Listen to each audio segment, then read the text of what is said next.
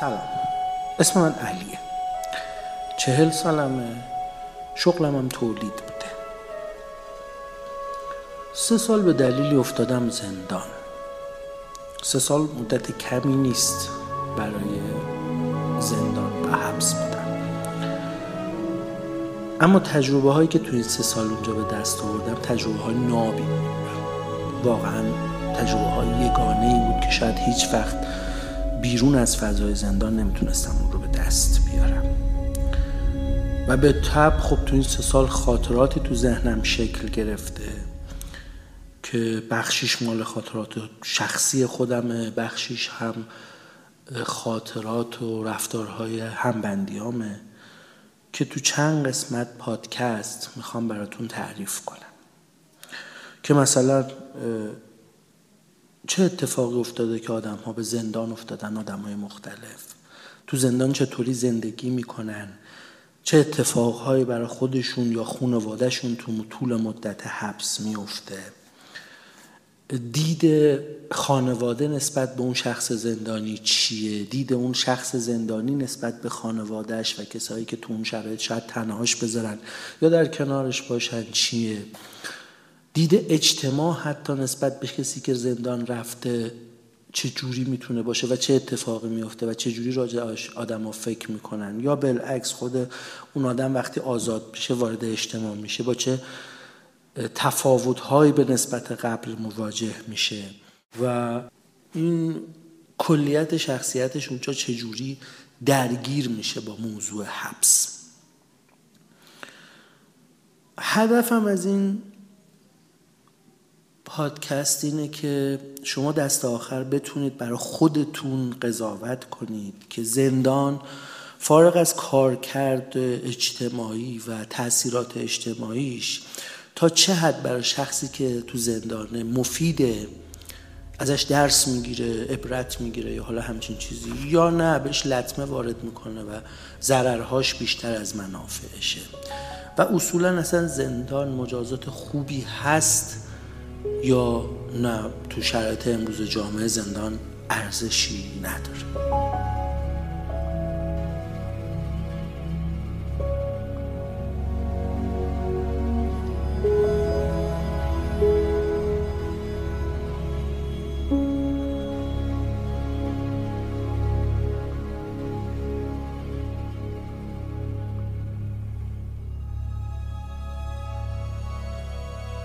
اسم پادکستمون رو گذاشتم مسیر سبز. واضحه که این اسم از فیلم فرانک دارابونت گرفتم. اما دلیلش این بود که به نظرم رفتار و کنش آدم ها تو زندان یا محلی که دارن مثلا حبس می‌کشن بیشتر از اون که به اون محل یا لوکیشن یا آدم های اون مجموعه مربوط باشه منبعث از تربیت خانوادگی دانش سطح تحصیلات دیدش به زندان یا حتی خیلی بالاتر دیدش به اجتماع و جهان هست و خیلی ربطی به اون نداره که اون فضا چه جور فضاییه. برای همینم به نظرم کسی که کنترلی رو اعصابش نداره تو اوین هم می‌تونه شرور باشه و هر روز یه شرارتی انجام بده و یه دردسری درست بکنه. ولی یه آدمی که مسلط به رفتارش و می‌دونه چه جوری رفتار کنه تسلط داره به خودش تو رجای شهر هم که در واقع زندان شرارتیه و شرایط خیلی سخت به نسبت اوین داره. می‌تونه راحت حبس بکشه و زندگی بکنه.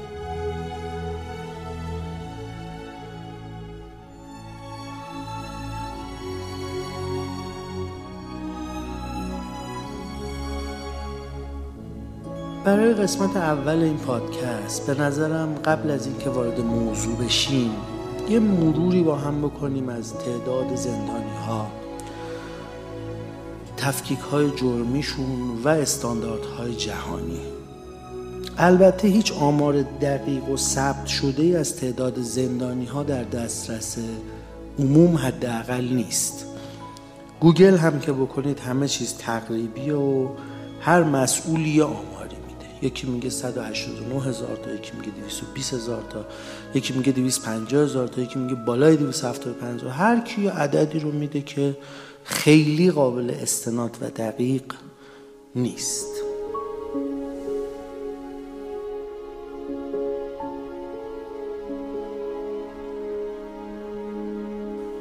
اما آماری که من از رئیس سازمان امور اجتماعی خوندم این بود که ما در حال حاضر در کشور حدود 240 هزار تا زندانی داریم که عدد به شدت قابل توجهیه.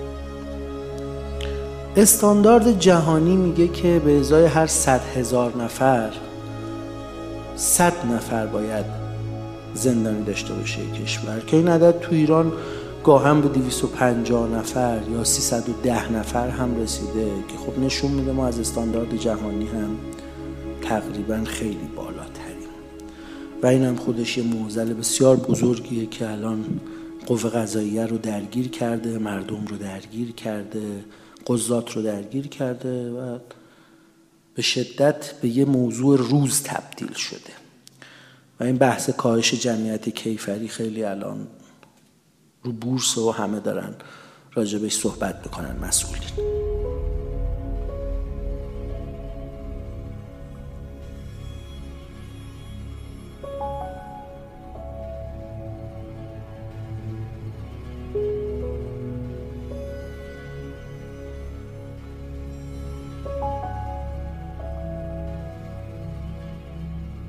از این 240 هزار نفر حدود سه درصدش رو زنها تشکیل میدن.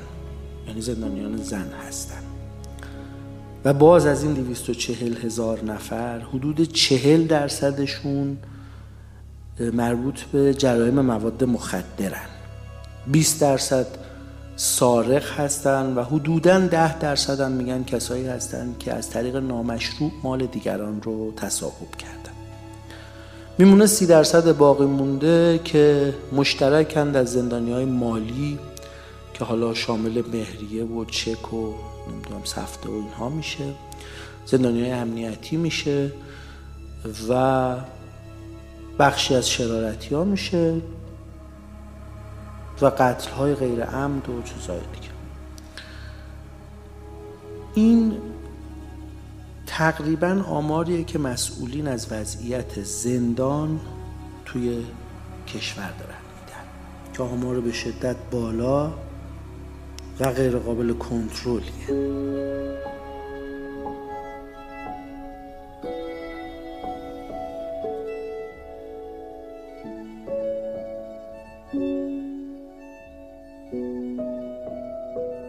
یا آمار دیگه از مسئولین میگه که نسبت تعداد زندانیان به فضای مفید زندان ها سه برابره. یعنی اینکه ما سه برابر فضایی که می‌تونیم خدمات مفید به زندانی ها بدیم زندانی داریم. و این موضوع عملا کیفیت خدمات سازمان زندان ها رو به شدت پایین میاره و مشکلات سازمان رو به شدت بالا میاره یک هزینه که سازمان زندان ها باید برای این موضوع اختصاص بده و بودجه که باید دولت بهش اختصاص بده که میگن حدود هزار میلیارد در سال 98 بوده که عدد بسیار سنگینی از طرف دیگه این آمار زیاد برای کسایی که تو خود زندان هستن هم این معضل رو پیش میاره که درگیری های داخلی زندان خیلی زیاد میشه. آدما دیگه وقتی سی نفر توی اتاق باشن خیلی سختتر با زندگی می‌کنن تا وقتی که مثلا 20 نفر باشن یا ده نفر باشن. و سلیقه های بیشتر با امکانات محدود باعث دعوا و چیزهای دیگه میشه. و مثلا یکی از اون اتفاقات اینه که هر اتاق یه تلفنی داره قاعدتا دیگه و هرچی تعداد این آدم های اتاق بیشتر باشه زمانی که زندانی می‌تونه با خانوادهش در ارتباط باشه یا پیگیر کارهای دادگاهیش باشه به شدت کاهش پیدا می‌کنه. و همین زمان کم تلفن یکی از موزلات زندان های کشور. حالا بماند که بحث غذا بحث استفاده از اون فضا بحث تلویزیون یا حالا هر چیزی که جمع باید ازش استفاده کنه و سلیقه های مختلفی توش دخیله به این دعوا و این منازعات دامن میزن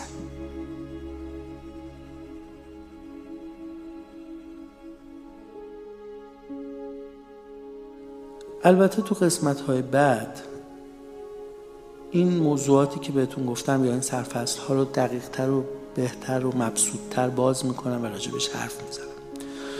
به اضافه مشکلاتی که تو زندان دا هست مشکلاتی که زندانی ها دارن محدودیت های دولت و سازمان زندان ها و قوه قضاییه محدودیت های خود زندانی ها و تأثیرات این دو بر هم یعنی تأثیراتی که زندانی می‌تونه بر دولت و قوه قضاییه بذاره برای بهتر کردن و تاثیراتی که دولت می‌تونه برای بهبود شرایط روحی و زندگی و خانوادگی زندانی بذاره با هم صحبت خواهیم.